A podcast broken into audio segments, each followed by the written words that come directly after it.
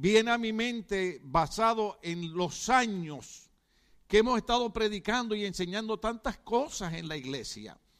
Y a pesar de que se enseñaron tantas cosas, como por ejemplo el estudio de Daniel en el 2003, que después de ese estudio era para que todo el mundo consagrara su vida a Dios, dedicara su vida a Dios, sirviera a Dios de todo corazón, no faltara a la iglesia, viniera. Nosotros entendemos ahora lo de la epidemia, ¿no? Pero estoy hablando de tiempo atrás. Pero sin embargo, la gente, a pesar de escuchar la palabra de Dios, la palabra profética, la palabra que nos orienta, como que eh, tiene más problema con sus emociones que con la fe. Sí. Fe es creer lo que no se ve. Fe es creer que en medio de la lucha, en medio de la batalla, en medio de lo que estoy pasando, Dios va a hacer algo. ¿Cómo lo va a hacer? ¿Qué va a hacer? No sé, pero Dios va a hacer algo. Pero sin embargo vimos muchas personas que a pesar de haber recibido una buena enseñanza, unos buenos estudios, una buena orientación, una buena motivación, simple y sencillamente prefirieron eh, seguir caminando en sus emociones, sus sentimientos. No me gusta la iglesia, me cayó mal esto y me, y me voy. Y recuerde que nosotros no buscamos una iglesia para, eh, eh, puedo predicar cosas aunque sean a veces, ¿verdad? molestosas. Eh, no buscamos una iglesia para, para que nos complazca, sino buscamos una iglesia donde se nos enseñe la palabra de Dios y nos motive a crecer espiritualmente. Esa es la idea de la iglesia. Recuerde que los problemas que tuvo Jesucristo con los fariseos, con los saduceos, con los irreligiosos, ¿cuál era? que la gente decía, este enseña como quien tiene autoridad, no como los otros religiosos. Los religiosos ponían, se recuerdan cuando el doctor Samuel Pagán en el curso que estamos tomando con él eh, eh, los viernes, que el próximo viernes eh, ya terminamos, él decía que Dios puso 10 mandamientos y, y los judíos religiosos pusieron 612 normas Imagínense, en vez de estar viviendo los diez mandamientos, la gente estaba teniendo que tener cuidado de cómo cumplían 612 normas. Yo solamente voy a poner 600 aquí a ver si no funcionan. Gloria al nombre del Señor. Y así sucesivamente, pues eh, hemos tenido la, bendición de escuchar mensajes, tan mensajes, mensajes de motivación, mensajes a veces de exhortación, mensajes de verdad que eh, sinceramente escuchando todas mis predicaciones eh, sé que hay montones de pastores que son mejores predicadores que yo, mejores maestros que yo, pero yo no me quedo atrás tampoco. En Puerto Rico decimos, alábate pollo que mañana te guisan. Aunque la Biblia dice, ¿verdad? Nadie hable de, de, de, sí más alto del concepto que debe de tener. Entendemos que si no es por la misericordia y la bondad de Dios no podemos hacer nada. Entonces, hablando en esos temas, buscando, eh, eh, haciendo, haciendo un inventario de, las cosas en nuestra vida, haciendo una revisión, eh, el domingo anterior, pues llegamos a esa parte donde la habíamos titulado la petición, ¿se acuerdan? Que habíamos usado Hebreos capítulo 10, verso 24, donde la petición era que nosotros procuráramos hacer que, ¿alguien se acuerda? Que nos Vamos a ver, ¿quién se acuerda? Bueno, ok, ponle, ponle 10.24 ahí un momentito. Gloria al nombre del Señor. Aleluya. Hebreos 10.24 donde decía, preocupémonos los unos por los otros a fin de estimularnos al amor y a las buenas obras. El deseo de Dios, el trabajo de nosotros, la iglesia, de los hermanos en Cristo, debe ser que procuremos, es, como una búsqueda, es intencionalmente, procuremos estimularnos. ¿Qué otra palabra podría ser buena para estimularnos? Bajamos un poquito los monitores. Animarnos. ¿Cuál más? Motivarnos. O sea, una de las cosas, la petición que estaba haciendo eh, el escritor hebreo es, dice, preocupémonos ¿verdad? Pero no es una preocupación enfermiza, no es una preocupación de que, ay, ¿qué voy a hacer? ¿Con qué voy a pagar la renta? ¿Qué va a pasar con la epidemia? ¿Qué? Nosotros tenemos un Dios que se hace cargo de todas esas cosas. Sino la preocupación es como prestar atención para animarnos, motivarnos, naturalmente, como dice el verso bíblico, estimularnos al amor y a las buenas obras. El mensaje anterior decía que yo debo procurar, eh, eh, por ejemplo, eh, tal vez Celina lo sabe o si no, se lo recordamos, nosotros diariamente oramos por la mamá de ella, su mamá cruzó por una operación, ellos han estado cruzando una situación. Entonces, a veces le decimos a la gente, estamos orando por ti no para que crean que uno es una persona que ora mucho, sino para que esa persona reciba una motivación, una estimulación de que hay alguien que no lo ha olvidado. Y eso es lo que debemos hacer los unos a los otros.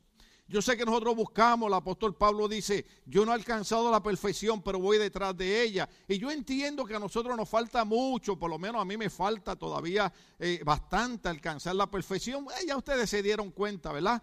Eh, a veces yo predico y digo cosas que usted dice, ay Dios mío, ten misericordia de él, ayúdalo. Pero es que todavía voy, como decía Pablo, detrás, detrás de la perfección. Pero el hecho de que estamos buscando la perfección no significa que no debemos preocuparnos por mejorar cada día más.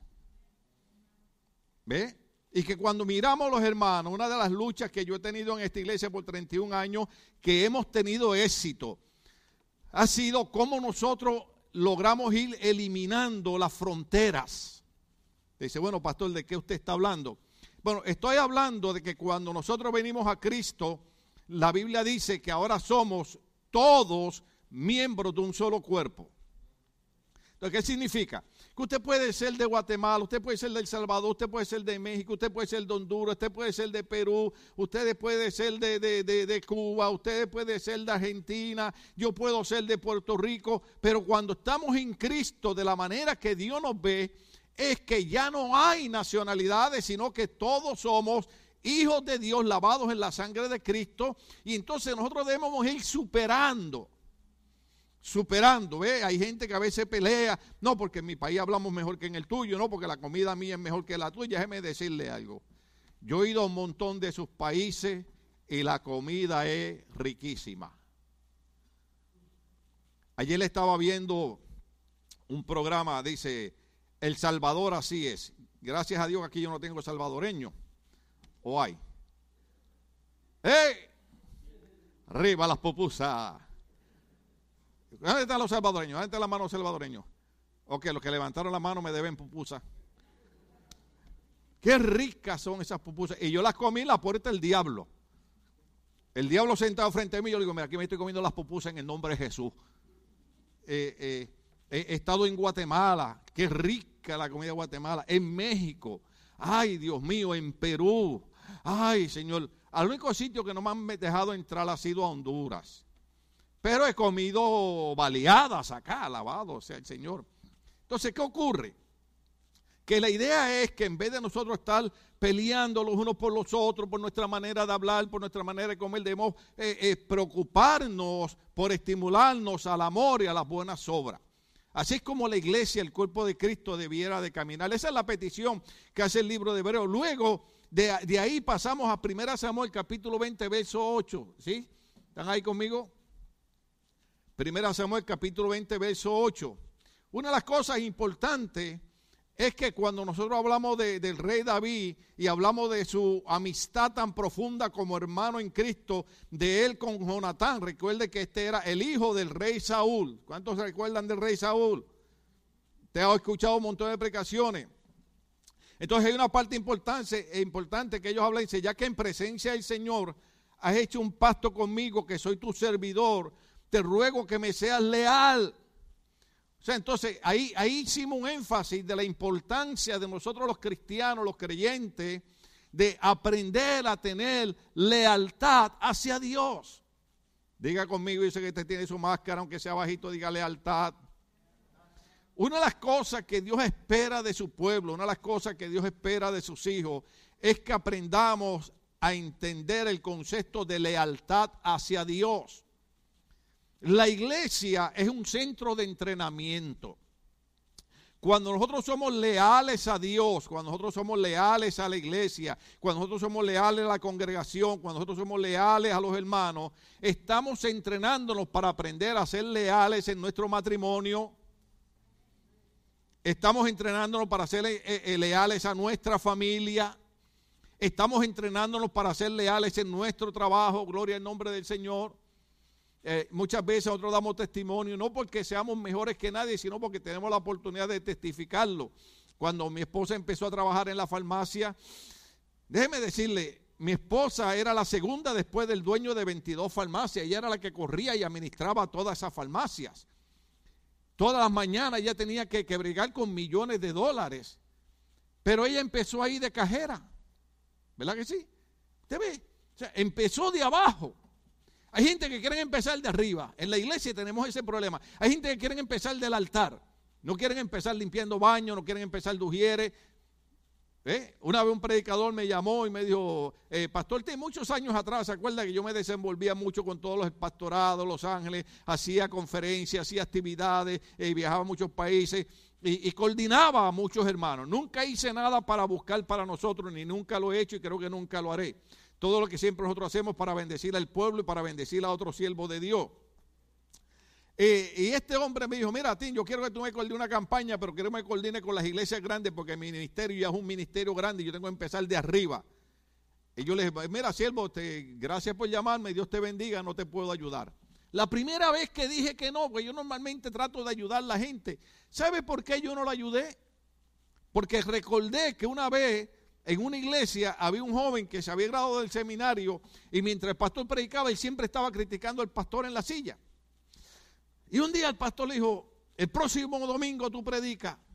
Y el próximo domingo el joven subió con su Biblia, con su cabeza muy levantada, hermano. Y cuando abrió la Biblia, leyó el verso bíblico y trataba de predicar y no le salía la predicación. Agarró su Biblia y dijo, hermano, pido perdón al pastor, quiero bajarme y que el pastor predique. Cuando el pastor subió, el pastor subió con su Biblia, su cabeza agachada, y cuando llegó al altar le dijo al joven, si tú hubieras subido como bajaste, hubieras bajado como subiste. Si tú hubieras subido con humildad, hubieras bajado honrado por parte del Señor. Todo en el Señor tiene un proceso, todo tiene, todo tiene un, un, medio. Y una de las cosas importantes es aprender a tener lealtad a Dios. Nosotros no servimos a Dios porque no hay ninguna otra religión para servir a Dios, sino que servimos a Dios porque hemos entendido y ahora, a base del estudio que estamos tomando eh, eh, los viernes hemos descubierto que hay pruebas no solamente eh, bíblicas, sino también arqueológicas de la vida muerte y resurrección de nuestro Señor Jesucristo y entendemos que el único camino de salvación se llama Cristo. Yo sé que hay un montón de religiones. Yo sé que todo el mundo dice, Dios ama a todo el mundo. Claro que Dios ama a todo el mundo. Pero Dios estableció que para ser salvo había que recibir a Cristo como Señor y Salvador de nuestra vida. Evangelio según San Juan dice a los suyos vino y los suyos no le recibieron, más a los que le recibieron les dio el poder de ser llamados y hechos hijos de Dios somos hechos hijos de Dios con, con, referencia a obtener las promesas cuando aceptamos a Cristo como Señor y Salvador de nuestra vida. Ese es el mensaje de la iglesia, ese es el propósito de la iglesia. Déjeme decirle algo aquí eh, un poquito difícil. El tiempo no, no, no, no nos va a dar, pero eh, eh, yo creo que en la iglesia podemos hacer un montón de cosas. En la iglesia podemos hacer danza de jóvenes, podemos hacer danza de viejas también. Se me zafó eso. Sí, sí, sí, un día, un día, un día vinieron algunas hermanas. No se ofenden las hermanas si hablo de ustedes. Ustedes que yo siempre las defiendo. Yo siempre defiendo a las hermanas en la iglesia. Y el doctor Pagán las defendió ahora en la clase del viernes cuando dijo la importancia de las mujeres que fueron las primeras que llegaron a la tumba, se quedaron en la tumba y, toda esa revelación que recibió María en la tumba cuando el maestro le aparece. las mujeres son especiales en la iglesia, tienen más fe que los hombres, trabajan más que los hombres, son especiales en la iglesia. Oh, sí, alabado sea el Señor. Oiga, y vinieron unas hermanas, de esas que ya habían pasado de treinta y pico de años, por no decir cuarenta y cinco. Pero, pastor, queremos hacer una danza. Y yo la miré y le iba a poner un nombre, pero me aguanté porque la gente a veces se puede ofender. Y, puse, y le pensaba poner la danza de las momias, pero me aguanté. Bueno, les voy a decir algo. Esas hermanas practicaron, ensayaron. Lo único que ellas pensaron que eran las jovencitas de 12, 14 y 15 años en la iglesia, que pueden practicar dos horas corridas Y ella a los 15 minutos de práctica ya estaban con la lengua colgando. Pero practicaron y practicaron y practicaron. ¿Usted cree que la danza esté lista ya en dos semanas? Sí, pastor, tomó dos meses preparar la danza. ¿Por qué? Porque una, cuando decían para la izquierda, una se iba para la derecha. Y yo, ¿y qué pasa? No, que es que la pierna me cojea, que es que la cintura, que. pero, pero, oiga, finalmente, la perseverancia, la fe, el amor de hacerlo para Dios, hicieron la danza. Y les quedó maravillosa, les, les, quedó linda. Y yo le dije, hermana, aunque sea una vez al mes, hagan una danza.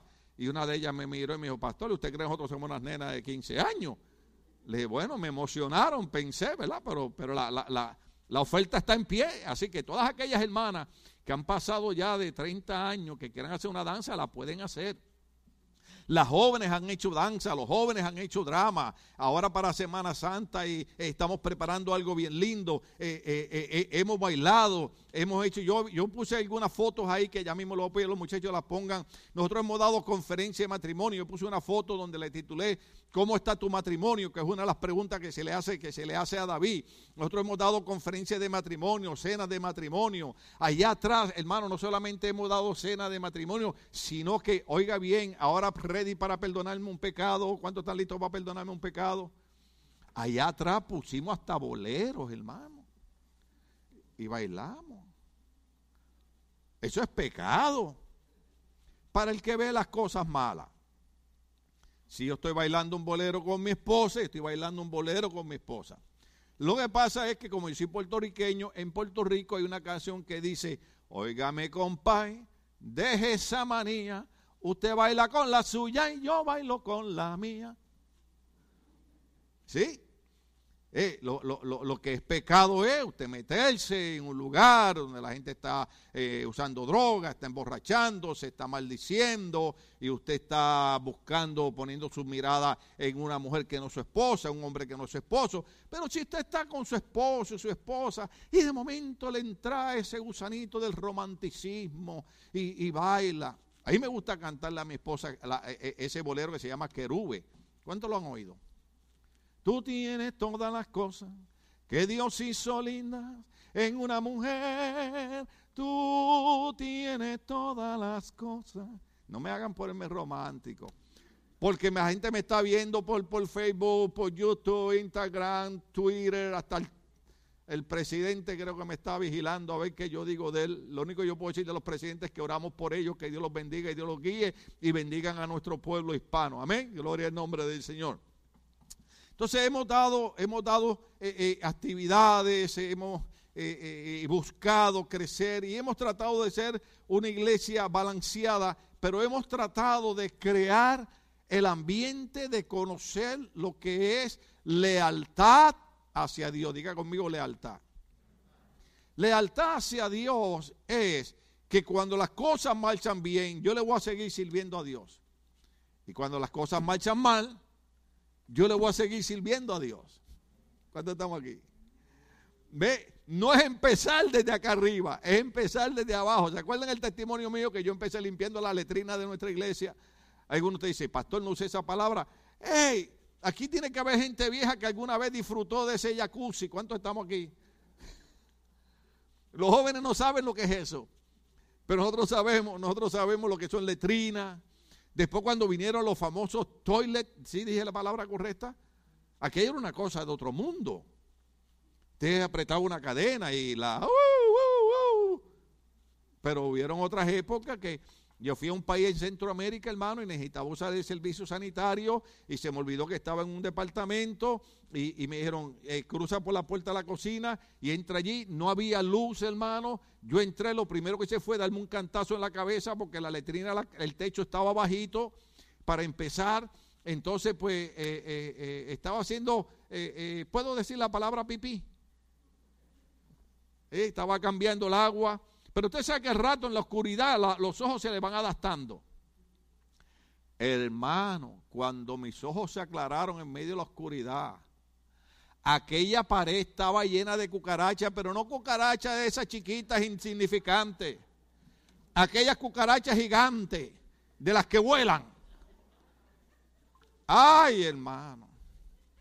Y mire que yo declaro, yo siempre declaro, según de Timoteo capítulo 1, verso 7, porque no nos ha dado Dios espíritu de temor, sino de valor, de fe y de dominio propio. Pero ese día se me olvidó el verso bíblico y salí de aquella letrina corriendo. Eh, no sé, cuando las cosas están bien, le somos leales a Dios. Le somos fieles a Dios. Cuando las cosas no van bien, le somos leales y fieles a Dios. ¿Sabe por qué? Porque cuando las cosas no nos están marchando bien, la pregunta debiera ser, ¿qué proceso Dios está haciendo en mi vida que me quiere llegar a hacer comprender algo que todavía yo no entiendo? Por eso es que usted puede predicar Óigame bien los predicadores, los que van a empezar a predicar. Usted puede predicar de, José, el del libro Génesis, todos los domingos. ¿Usted cree que José, cuando estaba eh, eh, en el foso, tirado por los hermanos, ¿Usted cree que José cuando fue vendido a los esclavos, usted cree que José cuando la, esposa de Potifar lo, lo, difama, usted cree que Potifar cuando, a mí, cuando, que, que, José cuando estaba preso por culpa de la mujer de Potifar, usted cree que José cuando, cuando el panadero y el copero que él le lee sueño y se cumple todo, usted cree que él sabía lo que Dios estaba planeando con él? No. Pero Dios tenía un plan que él lo entienda al final del proceso. El final del proceso, ¿cuál fue? Oiga bien, esta es la parte difícil porque hemos estado hablando en uno de los cursos en la universidad acerca del perdón. Y ahí no puedo entrar porque ese no es el tema hoy. Pero una de las partes importantes es que cuando, cuando todos los hermanos de, de José llegan a Egipto a buscar comida, José se identifica con ellos, ellos asustan y ellos dicen, ahora sí que nos metimos en un lío. Este hombre ahora va a tomar venganza, este hombre ahora nos va a matar, este hombre va a ser con nosotros, porque después de todo lo que le hicimos, oiga bien, José contesta de esta manera. ¿Cuántos están aquí? La respuesta de José fue esta. Todo lo que ustedes procuraron para hacerme mal, Dios, diga conmigo Dios Dios lo cambió para bien, para que yo le salvara la vida a ustedes. ¡Wow! Entonces, muchas veces, y ahí me incluyo yo porque somos seres humanos, nos pasan cosas que le preguntamos a Dios, cuestionamos a Dios, nos quejamos con Dios, gritamos, pataleamos, y a veces no decimos, Señor, en medio de esta situación, ¿Cuál es el proceso que tú me estás llevando para darme el fin que yo deseo? ¿Se acuerdan que hablamos de eso? Entonces, cuando usted esté pasando por momentos difíciles, cuando usted esté pasando por, por cosas contrarias que no entienda, yo sé que nuestras emociones nos, nos traicionan. Hay días que nos sentimos con una super fe. ¿Cuántos alguna vez han sentido con una super fe tremenda? ¿Cuántos alguna vez han sentido que la fe está? Yo a veces tengo, hermano, fe ¿Qué digo? A la verdad que si me paro frente a un monte, le digo, traspásate al fondo de la mar. Pero hay días que le digo al Señor, Señor, hoy mi fe es solamente el grano de una mostaza. Entonces a veces no entendemos el proceso de Dios. Especialmente cuando somos jóvenes. Los jóvenes somos impulsivos. Digo somos porque todavía yo me considero joven. Pero los jóvenes a veces tienen que aprender que aunque Dios quiere lo mejor para ellos, Dios va a usar, libro Proverbio dice, en la multitud de consejeros hay que seguridad y sabiduría. Los jóvenes tienen que entender que la gente vieja no te aconseja porque te quiere molestar. La gente vieja no te aconseja porque te quiere hacer la vida imposible. La gente vieja te aconseja porque ya ellos caminaron 50 millas y quieren que tú camines nada más 5. Yo le decía en la clase de los hermanos que uno de los libros me regaló el hermano Maldonado, dice eh, los lunes con el viejo pastor. Entonces una de las cosas que dice ese libro es que toda persona debe siempre sentarse con alguien que haya transitado el camino mucho antes que ellos para que les pueda aconsejar. La ventaja que tenemos nosotros, de hecho el libro Proverbio dice que hay que honrar las canas. La ventaja que tenemos nosotros los que hemos vivido es que cometimos errores, Vivimos en hogares disfuncionales. eh, perdone la expresión, metimos las patas un montón de veces. Entonces, nos costó, muchos de nosotros todavía tenemos cicatrices de errores que cometimos, que se convirtieron en horrores. Entonces, cuando vemos a jóvenes, la idea de aconsejarlos es para que ellos no cometan los mismos errores y después estén arrepentidos de no haber seguido consejo. Las viejitas en Puerto Rico, y mi mamá era una, decía, hijo, el que sigue consejo llega a, llega viejo. Mi mamá cuando me veía con ciertas amistades me decía, al que a buen árbol se arrima, buena sombra le cobija. ¿Cómo yo puedo buscar un verso bíblico que se compare con ese refrán? Ah, el verso bíblico es este. No te juntes con gente que usa malas conversaciones, porque las malas conversaciones corrompen las buenas costumbres. ¿Ve? Nosotros queremos ser amigos de todo el mundo. Pero si puedo usar una palabra tóxica aquí, que se lo envié a mi hija Stephanie los otros días de, doctor Henry Cloud, que es un psicólogo cristiano. Él dice, hay gente que son tóxicas. Hay gente que disfrutan haciendo mal. ¿Cuántos saben eso? Hay gente que nunca quiere cambiar. Yo siempre he sido un pastor idealista. ¿Sabe con un pastor idealista? Que todo ve bueno en la gente. ¿Y sabe lo que me ha costado después de 48 años servir a Cristo? Que he encontrado que hay gente que no importa cuán bueno tú seas con ellos, no importa cuán bien tú los trates, nunca querrán cambiar.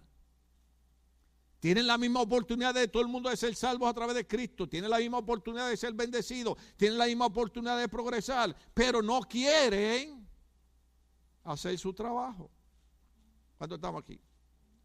Entonces, la lealtad, cuando usted ve, cuando usted ve a, David, a Jonatán, usted ve un pacto de lealtad, un pacto, pacto, pacto. A mí me, interesa la palabra pacto porque cuando Dios hace un pacto con su pueblo, Jesucristo dijo, el cielo y la tierra pasarán, pero mis palabras no pasarán ciertamente.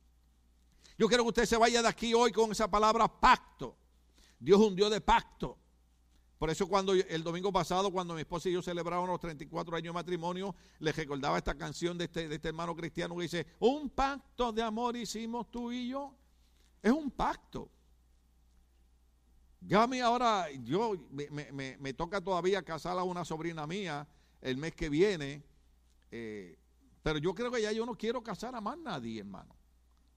¿Sabe por qué? Porque la gente no entiende lo que es casarse.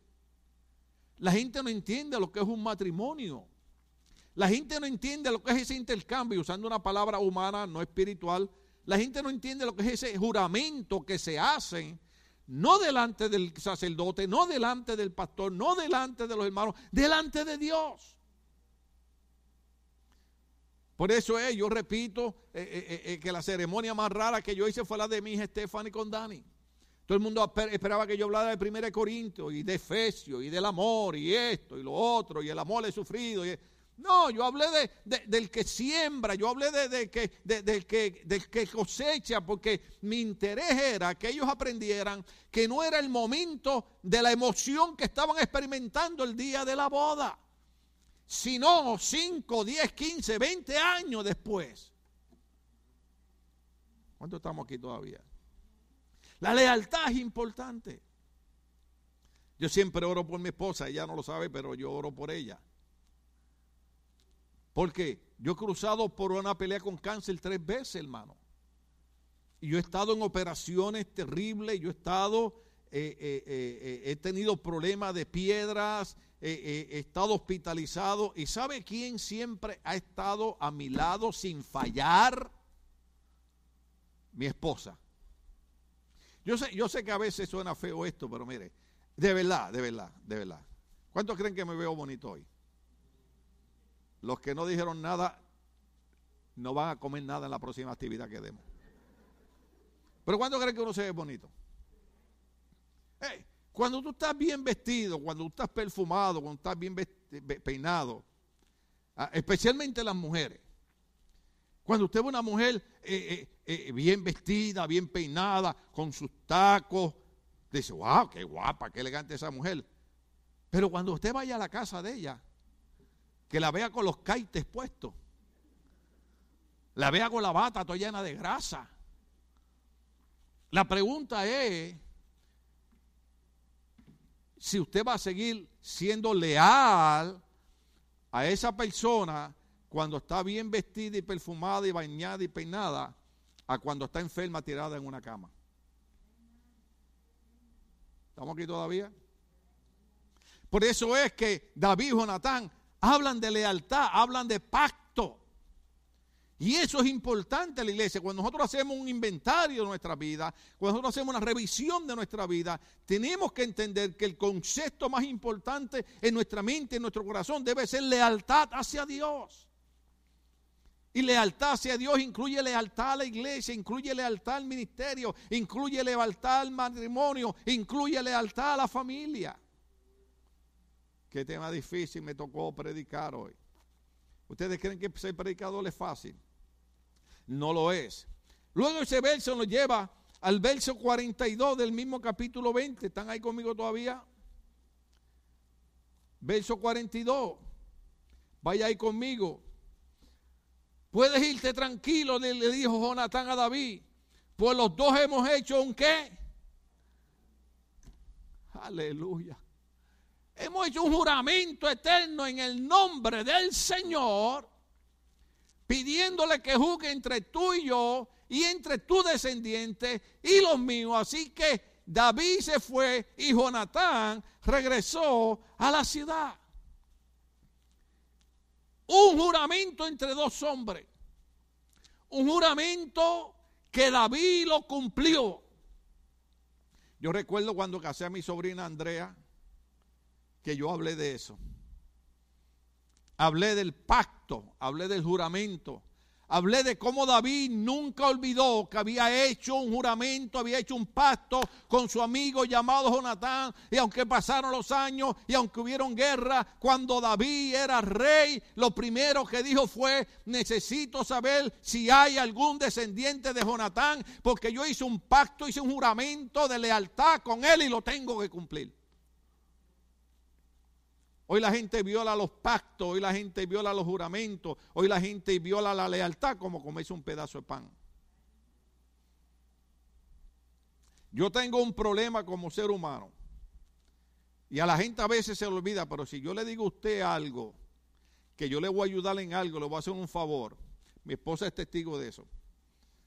Yo le digo, yo sé que el hermano se le olvidó, pero yo le dije que le iba a ayudar en esto. Y yo tengo que cumplir mi palabra.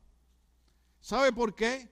Porque la Biblia dice, enlazado eres con las palabras de tu boca.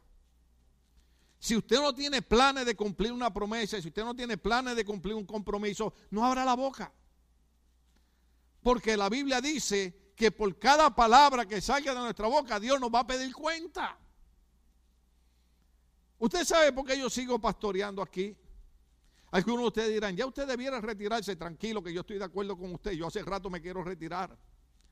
Pero el problema es que una vez yo predicando dije, hace como 5 o 6 años atrás, que yo no estoy preocupado por lo que estoy predicando hoy, ni voy a predicar el domingo que viene si Cristo no ha venido y Dios no me ha llamado. El problema es que yo estoy preocupado por lo que yo prediqué hace 31 años atrás. Y 31 años atrás yo prediqué que el cristiano debe ser leal a Dios en cualquier circunstancia. No solamente cuando estamos bien, Inclusive cuando las cosas van que no entendemos cómo van. Hasta que descubramos lo que hablamos de José. Entonces en ese verso, en ese verso 42 encontramos que había un juramento, había lealtad, había cumplimiento. En 2 Samuel capítulo 9, verso 1. Y ahora sí nos vamos al mensaje de verdad. Confirma lo que yo acabo de, de decir el rey David averiguó si había alguien de la familia de, Saúl a quien pudiera beneficiar en memoria de Jonatán. ¿Qué hizo David? Empezó a averiguar si había alguien de la familia de Saúl a quien pudiera beneficiar en memoria de Jonatán. Quiere decir que David dijo, a mí no importa si Saúl está muerto, a mí no me importa si Jonatán está muerto, a mí lo que me importa es que nosotros hicimos un pacto, un juramento de lealtad y yo lo tengo que cumplir.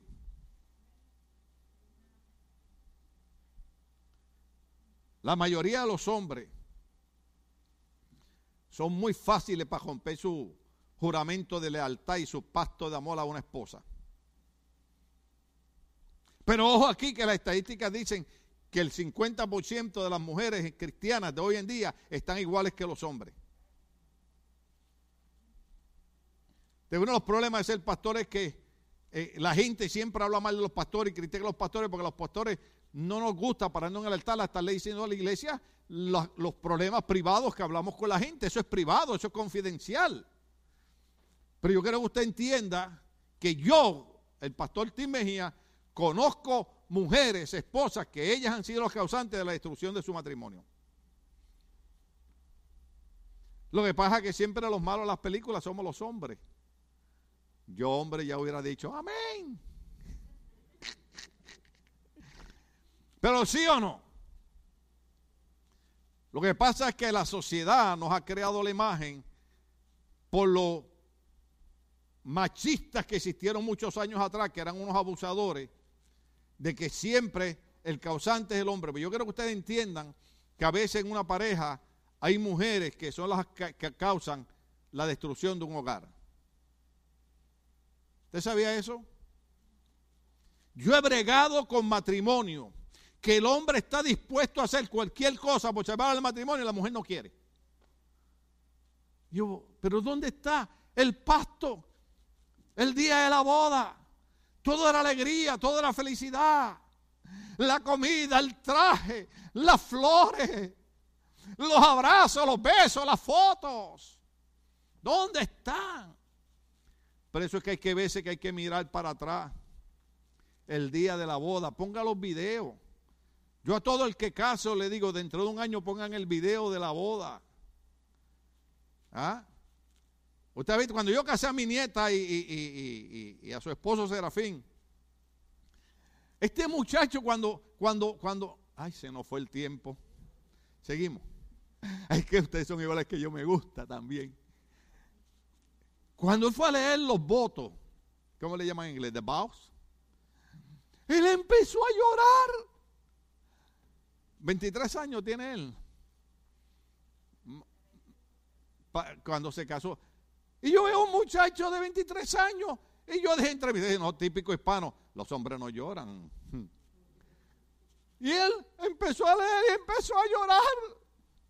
Leyéndole a mi nieta los votos. No, that I love you and I promise you that always we love you. Y yo acá entre mí decía, yo te voy a estar velando. Yo todavía soy de la vieja guardia. La vieja guardia es esta. Nuestros padres, nuestra mamá y nuestro papá acostumbraban a que nosotros creáramos nuestro matrimonio solo sin meterse en la vida. Hasta que el esposo de una de nuestras hijas se atreviera a levantarle la mano. Y yo soy pastor y soy un hombre humilde, creo yo, sencillo. Pero si uno de los esposos de mis hijas le levanta la mano y me golpea a una hija mía, ellos van a saber lo que es una unción santa sobre de ellos. Vete aquí. Usted no se mete, usted deja que sus hijos desarrollen. Usted les puede dar un consejo. Pero usted deja que ellos desarrollen porque ellos tienen que aprender a desarrollar su matrimonio y su relación. Pero si su eh, igual también que si la hija le falta respeto, ¿verdad? También yo le decía a mi hijo, de la misma manera que yo te enseño a ti que tú debes respetar a una mujer, tú debes casarte con una mujer que entienda que debe respetar a su marido. Esto es 50-50. ¿Ok? Hoy en día hay montones de mujeres que no entienden lo que es la palabra respeto a un esposo. Los esposos han ido mejorando por las leyes que han ido cambiando, pero seguimos aquí. David averigua si hay alguien de la familia para cumplir su pacto de lealtad y su pacto de juramento que había hecho. De ahí nos vamos entonces a la situación que nos atañaba. ¿Se acuerdan cuando David iba subiendo la cuesta de los olivos y que la subía llorando, llevando la cabeza cubierta y los pies descalzos? Segunda Samuel capítulo 15, verso 30. ¿Cuántos se acuerdan que ahí fue que empezamos el tema de haciendo, de haciendo inventario, haciendo una revisión? David va subiendo la cuesta de los olivos, va llorando, va descalzo, va con la cabeza cubierta, le estoy haciendo un repaso. Entonces, son tres actos de vergüenza. Va descalzo, como que ha perdido toda, toda posición de realeza. Va llorando. Hay algo que le ocasiona un dolor terrible. Puede ser tristeza, puede ser vergüenza. Va con su cabeza cubierta como no quiero que nadie sepa que soy yo. Pero yo quiero decirle algo aquí, hermano. Y con esto vamos casi cerrando. En los momentos de luchas, en los momentos de prueba, en los momentos de batalla como el que estaba pasando David, es importante recordar, y creo que le dije a los muchachos que lo tengo en este anillo que me lo regaló y creo que es Isaías 41.10 y está por ahí. Hay que recordar que en los momentos más tristes de nuestra vida, en los momentos más difíciles de nuestra vida, en los momentos más vergonzosos de nuestra vida, en los momentos que no entendemos lo que pasa en nuestra vida, tenemos que recordar unas promesas de Dios. Isaías 41:10. Yo lo tengo aquí, lo leo todos los días. En este anillo está grabado. Dios le dice a sus hijos, Dios le dice a su pueblo, en ese momento que David va subiendo la cuesta de los olivos, va descalzo, va con la cabeza cubierta, va llorando. El mensaje de Dios para cada uno de nosotros que vamos igual que Él subiendo una cuesta y subir una cuesta es oposición, es lucha, es batalla, es incomprensión, es dolor, es enfermedad. En ese momento Dios te dice, así que no temas porque yo estoy contigo. Imagínense, David va subiendo la cuesta a los olivos, va descalzo, va cubierto, va llorando, va avergonzado, va, va, va destrozado el hombre, como nos pasa a nosotros muchas veces. Sin embargo, la promesa de Dios a través del profeta Isaías es, así que no temas, porque yo estoy contigo no te angusties, porque yo soy tu Dios. Oiga bien, te fortaleceré. Oiga bien, y te ayudaré. A usted no le gustó, a mí sí. O sea, Dios me dice a mí hoy, Pastor Tim Mejía, no temas, yo estoy contigo, no te angusties porque yo soy tu Dios, yo te voy a fortalecer y yo te voy a ayudar. ¿Y sabe qué es lo más poderoso? Y te sostendré con la diestra victoriosa. La diestra, la mano derecha significa autoridad, significa poder. Yo te sostendré con mi diestra victoriosa en medio de tu vergüenza, en medio de tu dolor, en medio de tu enfermedad, en medio de tu problema, en medio de lo que no comprendes. Quiero que sepas que yo te sostendré con mi diestra victoriosa. Yo te sostendré con mi diestra victoriosa. Yo te sostendré con mi diestra victoriosa. Hay otro verso que dice, lo tengo aquí en una pucherita que me regaló mi nieta Isaías 40, 31. Este es el otro verso. El otro verso dice de esta manera. Usted en algún momento, en un momento de enfermedad, en un momento de problema, en un momento de incomprensión, se ha tenido que haber sentido cansado. ¿Y sabe lo que dice Dios en Isaías 40, 31? Pero los que confían en Él, en el Señor, renovarán sus fuerzas. Diga conmigo fuerzas. Volarán como las águilas. correrán y no se fatigarán, caminarán y no se cansarán. Todos los días yo tengo que leer ese verso. Lo tengo aquí en esta pulsera. Todos los días yo tengo que recordar que yo renovaré mis fuerzas, volaré como las águilas, correré y no me fatigaré, caminaré y no me cansaré, porque la diestra victoriosa del Señor me sostendrá a mí y te sostendrá a ti en medio de la lucha, en medio de la batalla. La diestra del Señor nos sostendrá. Porque, porque todos pasamos momentos como el de David. Todos pasamos momentos que nos sentimos avergonzados. Todos pasamos momentos que queremos escondernos, taparnos la cabeza. Todos pasamos momentos que perdemos cosas y andamos descalzos. Pero no podemos olvidar estas promesas de Dios. Él estará con nosotros. Él nos, dice, no temas, yo yo estoy contigo, yo te sostendré. Yo te voy a dar fuerza, yo te voy a levantar, yo te voy a sostener. Pero el punto crítico, si me dan dos minutos, fue la pregunta que hicimos. La pregunta que le hicimos a David fue, David, ¿cómo están tus hijos? Ahora, ¿por qué es importante, después de más de 10 años de yo haber dado estos estudios, y de hecho este lo di en el 2013, por eso estoy haciendo un inventario, 2013 hace 7 años yo prediqué este tema. La pregunta es, ¿cómo están tus hijos? Ahora, la razón por la que preguntamos cómo están tus hijos es porque nuestra sociedad ha sufrido una transformación muy seria.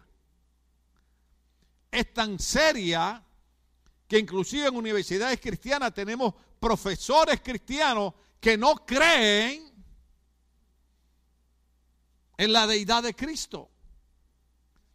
Déjame decirle algo para que quede bien claro. Cristo es Dios.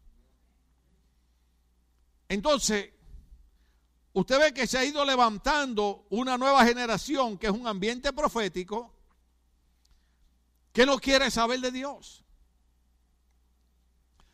Usted ha visto la batalla en Estados Unidos, cómo se ha ido luchando legalmente para quitar los monumentos de los diez, mandamientos de edificios públicos. Usted ha visto cómo han tratado de quitar la palabra de, cuando se hace el juramento a play allegiance to the flag United States, one nation de God. Quieren quitar esa palabra del juramento de Estados Unidos. Luego quieren quitar la palabra de, nuestras monedas. Usted sabe nuestras monedas que dicen, in God we trust, confiamos en Dios. Quieren quitar eso.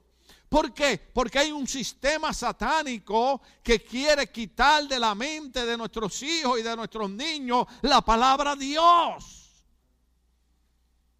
Por eso la pregunta es, ¿cómo están tus hijos? Ahora, el problema es que esa infección se ha metido también en las iglesias. Por ejemplo, los ofendo ahora. La gente espera y piensa que el trabajo de educar a nuestros hijos en el servicio de Dios es del pastor y de los líderes de la iglesia. Ojo aquí. Nosotros hacemos una parte, hacemos un trabajo.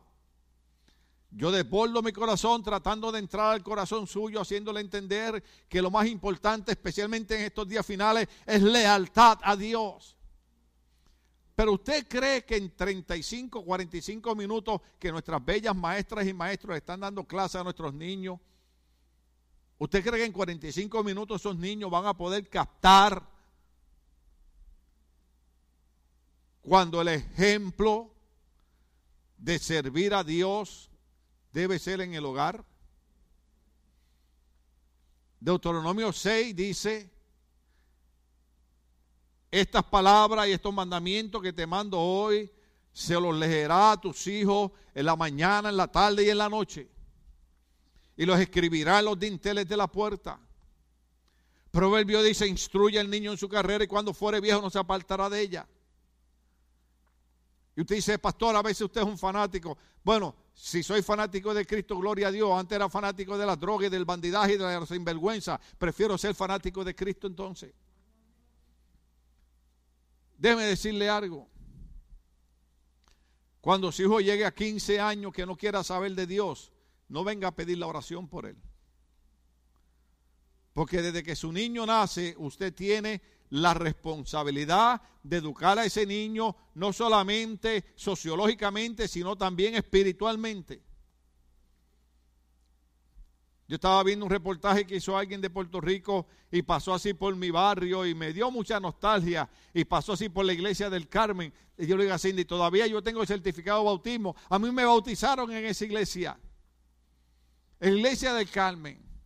Mi abuelita me levantaba a las 5 de la mañana para ir a la misa a las 6, pero ya íbamos a la iglesia grande que era la iglesia de Nuestra Señora de Guadalupe. Así se llama. Y aunque nosotros diferimos en los puntos doctrinales, y siempre cuando mencionamos otra religión lo hacemos con respeto, pero yo doy gracias a Dios que mi abuelita me enseñó a creer en Dios. Y ustedes saben la historia, y se lo dicho usted un montón de veces. Mi abuelita a las 5 de la mañana decía, ella me decía Betito, así que me pueden decir Betito. Betito, levántate que vamos para la misa. Y usted sabe lo que un, un, nene de 7, 8 años, levantarse a las 5 de la mañana, el Señor que prenda el diablo. En la segunda vuelta era una cacerola con agua fría. ¡Fua! Ahora estaría presa. Eso es abuso. Y yo me levantaba. Y después era ir caminando, nada de en carro, caminando hasta la catedral. La, misa era en latín. Vamos, tú me lo la tú me la, tú me lo, tú me lo, tumba la balambunda. Y yo para distraerme iba. Usted sabe que hay un área así, esto con mucho respeto, respetamos mucho, ¿verdad? El movimiento católico de todas maneras. Eh, eh, y hay un lugar donde tiene muchas, ustedes le llaman candela, nosotros le llamamos vela. Usted echaba cinco centavos y prendía una vela. Entonces, lo que mi abuela estaba haciendo rosario, yo iba y apagaba las velas y agajaba con el palito y las empezaba a prender otra vez para distraerme. Todavía me duelen las orejas del montón de jalones de oreja que me dio mi abuela por falta de respeto a la iglesia y a la casa del Señor. Me enseñó a respetar la iglesia, me enseñó a respetar al sacerdote, y sobre todo me enseñó a respetar a Dios. Y es verdad que en mi adolescencia, en mi juventud, me perdí como cualquiera otro, pero la semilla que ella había sembrado estaba ahí. Luego mi tía que iba a una iglesia bautista también me llevaba allá. Y allí había una maestra de escuela dominical que aquella mujer amaba la obra de Dios, aquella mujer amaba a los niños. Y éramos cuatro niños nada más, cuatro niños en la escuela dominical. Y aquella mujer predicaba como si hubiéramos 400. ¿Sabe por qué? Porque aquella mujer entendía que su responsabilidad no era si habían cuatro niños habían 400. Su responsabilidad era que Dios había puesto el futuro de aquellos niños en las manos de ella. Y Dios ha puesto el futuro de nuestros hijos en nuestras manos. No espere que su hijo cumpla 15 años para Oh, pastor, es que ya mi hijo no quiere venir a la iglesia. Claro, no quiere venir a la iglesia porque cuando tenía 5 o 6 años tú lo dejabas durmiendo, o tú lo dejabas haciendo lo que te daba la gana. Nosotros tenemos una responsabilidad como padre, por eso la pregunta es, David, ¿cómo están tus hijos? Déjeme ir terminando ya. Dice de esta manera. Recuerden que el problema que habíamos hablado era que David había cometido un error bien grave. ¿Se acuerdan cuál fue el error de David? Mientras el ejército estaba en guerra, él estaba en el palacio descansando y se le olvidó que una de las cosas que Dios quiere que nosotros seamos es seres productivos. Nosotros tenemos que ser seres productivos. Usted tiene que, si usted no puede trabajar físicamente, usted puede leer la Biblia, usted puede tomar un curso bíblico por, por internet o por televisión, cualquier cosa, pero tenemos que ser productivos. Yo doy gracias a Dios por, por la postal que me mandó el hermano y puso palabra ahí. Yo sé que a nosotros nos falta mucho, pues somos seres humanos, pero algo que hemos tratado de hacer en nuestro hogar ha sido tratar de llevarnos bien como esposo y esposa, como pareja. Las cosas que yo digo del altar aquí no son mentiras, no es para impresionar a nadie. Hemos tenido el cuidado de educar a nuestras hijas en el camino del Señor, a nuestros nietos. Le hemos dicho a nuestras hijas, usted tiene una responsabilidad con ellas. Y doy gracias a Dios por los hermanos y, y personas que nos escribieron y una persona que todavía tengo que contestarle un consejo que me pidió. Estoy orando por su situación. Y nos dice, gracias por su ejemplo. Mi nieta pensaba que no valdría la pena volverse a casar porque ella veía que tanta gente se casa y al año están divorciados. Pero un día nos dijo a mi esposa y a mí, pero yo que he crecido con ustedes y he visto cómo son ustedes, he visto que sí es posible casarse y vivir un matrimonio feliz. Déjeme decirle algo, sí es posible casarse y vivir un matrimonio feliz. Usted puede tener diferencias, pero no deje que las diferencias se vuelvan problemas. ¿Cuánto comprenden eso? Diferencia es una cosa, problemas son otra. Ni meta a la suegra ni al suegro en el problema. Es que saliste a tu madre. Déjala quieta. Eres igual que tu padre. Déjalo quieto. Son épocas diferentes.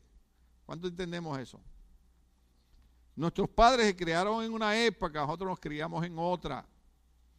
Podemos tener matrimonios felices, por eso es la pregunta es, ¿cómo están tus hijos? Y usted sabe que cuando David comete el error de quedarse en el palacio, mira a una mujer, la codicia, la manda a buscar, resulta ser que era la esposa de uno de sus soldados valientes y usted sabe que después que David tiene relaciones sexuales con ella, ella queda embarazada, entonces David trata de cubrir su pecado y aquel hombre había aprendido lo que era lealtad.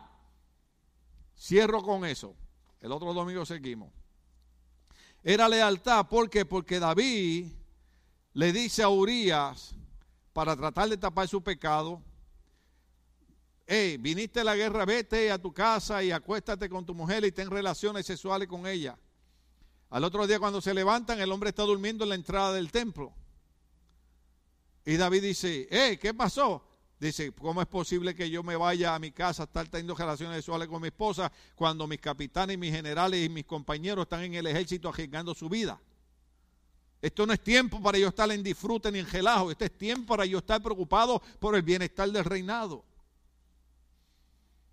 Entonces David está tratando de tapar su pecado de alguna manera. Entonces viene y lo lleva a un banquete y lo emborracha para que vaya y se acueste con su esposa. Y de todas maneras, el otro día el hombre vuelve y aparece allí. ¿Sabe por qué? Porque la, lealtad que él tenía al reinado era más grande que una satisfacción sexual.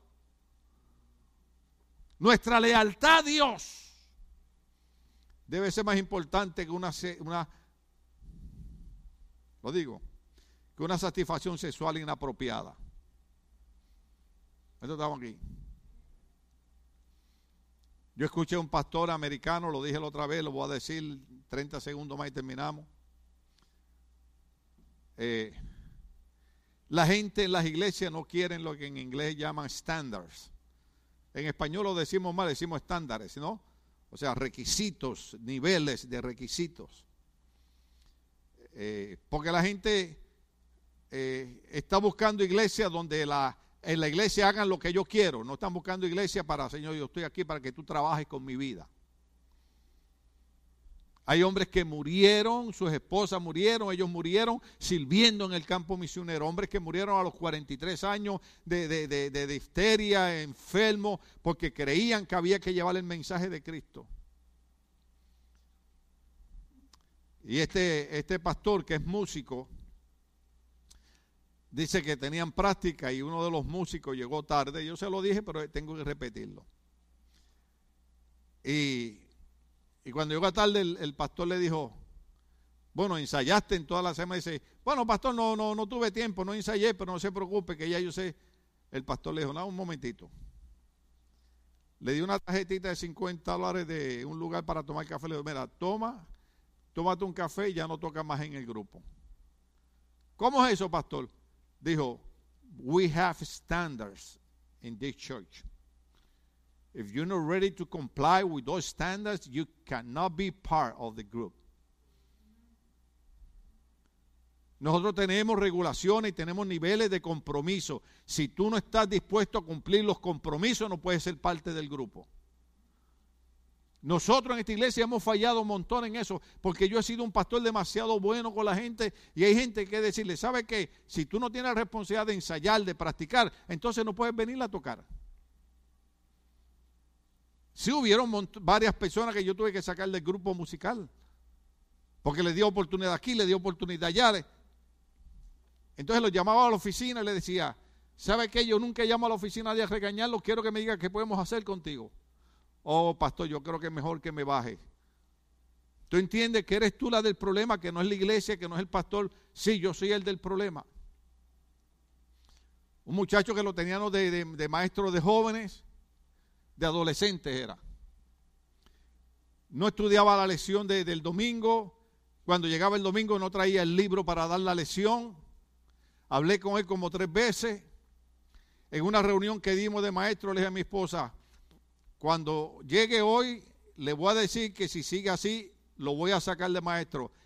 Ese mismo día de la reunión sigo, recibo un email donde me dice, pastor, no quiero seguir de maestro porque soy un irresponsable, no estoy, no estoy cómodo siguiendo las órdenes de la iglesia ni los compromisos de la iglesia. Y se fue de aquí diciendo que se fue porque yo era un mal pastor. Un mal pastor porque simple y sencillamente le, pedí que fuera responsable con su trabajo. ¿Cuánto estamos aquí? nosotros tenemos que tener responsabilidad y estándares en nuestras iglesias. Tenemos responsabilidad en nuestro trabajo. ¿Cuántos entran a las 7 de la mañana a trabajar a su trabajo? Thank you. Vamos a usted entra a las 6 de la mañana. Usted no llega a las 6.45. Yo entraba a las 5 de la mañana en la Douglas Aircraft, en la Boeing. Yo no llegaba a las 5 y 15. En la iglesia, el culto empieza a las 11 de la mañana. Estamos planeando dejarlo así. Ah, pues llegamos a las 11 y media. No, el culto empieza a las 11 de la mañana. ¿Cuánto estamos aquí? Hay otra gente que, que si es para el cine van corriendo porque tienen que llegar antes que empiece la película. Corra para la iglesia antes que empiece el devocional porque usted quiere levantar las manos y adorar a Dios y decir, Señor, gracias porque hoy abrí los ojos, hoy estoy respirando, hoy no tengo COVID-19, hoy no estoy en un hospital, hoy puedo caminar, hoy puedo ver, hoy puedo ir, hoy puedo hacer un montón de cosas.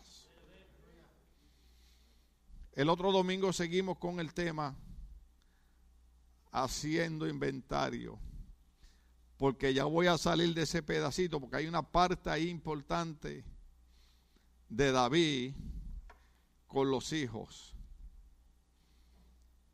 Especialmente la parte de que cuando David no entiende cuál es su responsabilidad como padre. ¿Cuántos padres hay aquí? Levanten la mano los padres. Déjeme decirle algo, yo voy a decirle algo. Yo entiendo que nuestros abuelitos se casaban a los 14 y 15 años. ¿Cuántos saben eso? Pero 40, 50 años atrás la razón era que los abuelitos trabajaban en la finca y se casaban con una muchachita de 14 años para tener 13 y 14 eh, eh, hijos con ellos para que atendieran la finca. ¿Usted sabe que ese era el proceso? Ahora no, ahora las muchachas son más listas. Ahora las muchachas dicen, no, güey, José, yo voy para el colegio, yo voy a estudiar, yo voy a sacar mi carrera, voy a sacar mi certificado y voy a esperar. Ah, y cuando se le acerca un pirata de eso por ahí, usted mire, las muchachas que están aquí, mire, en mi país decimos, ojo al vivo, que al muerto no es el que hay que velar, es al vivo. ¿Ah? Las muchachas dicen, ay, pastor, He's so handsome. He's so sweet. They go, yeah, right now. Now he's sweet. Now he's handsome. Give him some time. ¿Ah? Ah, no, yo llevo 34 años casado con mi esposa y, y usted va a mi casa y usted dice, ¿quiénes son los muchachitos que están ahí jugando y riéndose? Yo a veces me pongo a hacerle cosquillas y él tenía los pies bien fríos y ella estaba abrigada y le metí los pies por debajo de la coche y le pegué los pies fríos. No importa cuántos años pase, usted tiene que seguir siendo novio. Entonces vamos a hacer una pregunta en el otro, en el otro mensaje. ¿Qué tiene que ver esta situación que ocasiona David con su hijo Amnón y su hijo Absalón? Punto importante. Hagamos un inventario de nuestras vidas. ¿Cómo estábamos sirviendo a Dios siete años atrás y cómo estamos sirviendo a Dios hoy? ¿Cuántas personas oyeron este mismo mensaje? ¿Cuántas personas oyeron un consejo de trabajar con su matrimonio, de trabajar con su hogar? Emma, déjeme, déjeme terminarle con, con, con, algo aquí y nos vamos. Déjeme ver si puedo, puedo encontrarlo aquí rapidito. Gloria al nombre del Señor. Eh, en uno de los domingos que yo traje, que yo traje este mensaje, no les puedo decir el nombre, está aquí. Me escribe una persona que todavía está aquí. Dice, eh, fue en enero 31 que yo traje ese mensaje, donde cuando empezamos esto. Dios le bendiga, pastor, muy lindo mensaje de hoy, como todas las predicaciones que nos ayuda a todos estos años. Dios es bueno y Él le recompensará por siempre, dando lo mejor tanto a usted como a la pastora. Quiero decirle que lo que dijo hoy de los matrimonios, en el año 2013 era el nuestro que estaba en crisis. Y bien fuerte el consejo que me dieron ustedes la vez que entré toda confundida y alocada, que tomé ese consejo como regaño, me ayudó a recapacitar y las predicaciones que yo iba a perder todo por nada y que todo tiene consecuencia y que todo lo que haga hoy me afectará mañana. Y a los que estaban alrededor mío, solo puedo decirle que le pedí mucha ayuda a Dios para yo resistir porque era un tormento. Dios en su misericordia me ayudó. Gracias pastores por amarnos y darnos lo mejor. Esto fue una persona que en el año 2013 su hogar, su matrimonio estaba en una crisis. Y ella tomó la decisión de dejar a su esposo y abandonar su hogar y romper su hogar.